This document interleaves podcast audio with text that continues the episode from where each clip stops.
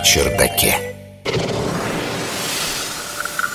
Распространение нейродегенеративных расстройств, прежде всего болезни Альцгеймера, приобрело в последнее время характер настоящей эпидемии, и я на своем чердаке все время зачитываюсь публикациями по этому поводу. Согласно прогнозам Всемирной организации здравоохранения, к середине 21 века число заболевших возрастет в несколько раз. Научный журналист Егор Быковский. Мы живем в стареющем мире. Все больше людей достигают возраста, при котором развиваются старческие болезни. Среди них выделяются нейродегенерации, вызванные нарастающей гибелью нейронов и проявляющиеся потерей памяти, когнитивных функций и даже способности двигаться. Нейродегенерации почти не дают о себе знать долгие годы, а после появления симптомов очень быстро прогрессируют. В том числе и потому, что симптомы мы выявляем, когда уже довольно поздно. Эффективных методов лечения по-прежнему нет.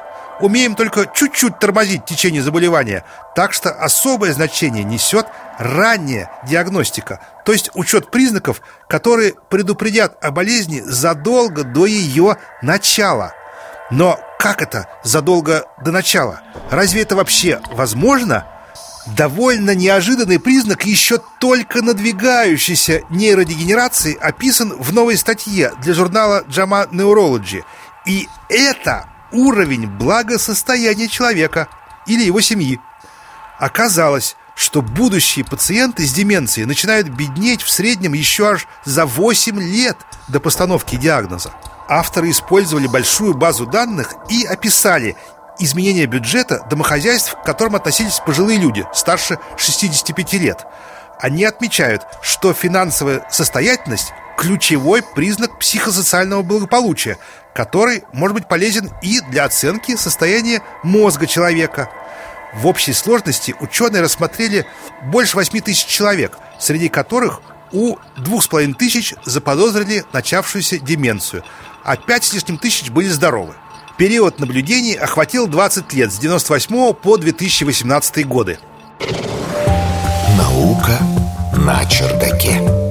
И выяснилось, что чистая стоимость домохозяйств – это сумма всех активов членов семьи, будущих пациентов с деменцией, за 8 лет упала более чем в два раза – с 220 до 100 тысяч долларов по медианным значениям. У тех испытуемых, чьи когнитивные способности соответствовали здоровому старению, спад был намного, намного меньше, с 211 до 187 тысяч долларов. А что касается ликвидных активов участников исследования, ну, то есть имущества, которое можно быстро продать, то у будущих пациентов их медианная стоимость упала с 25 тысяч долларов примерно до 5 тысяч в пятеро. У здоровых пожилых людей – они, как ни странно, эти активы даже выросли заметно, с 22 до 30 тысяч долларов. Чем же объясняется потеря благосостояния, которая начинается задолго до деменции? Вероятно, некоторыми изменениями умственных способностей, а возможно и поведения, понемногу меняющими повседневную жизнь на самой начальной стадии болезни. Из-за них пожилые люди чаще делают импульсивные покупки, хуже оценивают свои финансовые возможности и легко попадают на удочку различных мошенников. В общем, обращайте внимание на то, как ваши пожилые родственники делают покупки. Наука вас предупредила. Наука на чердаке.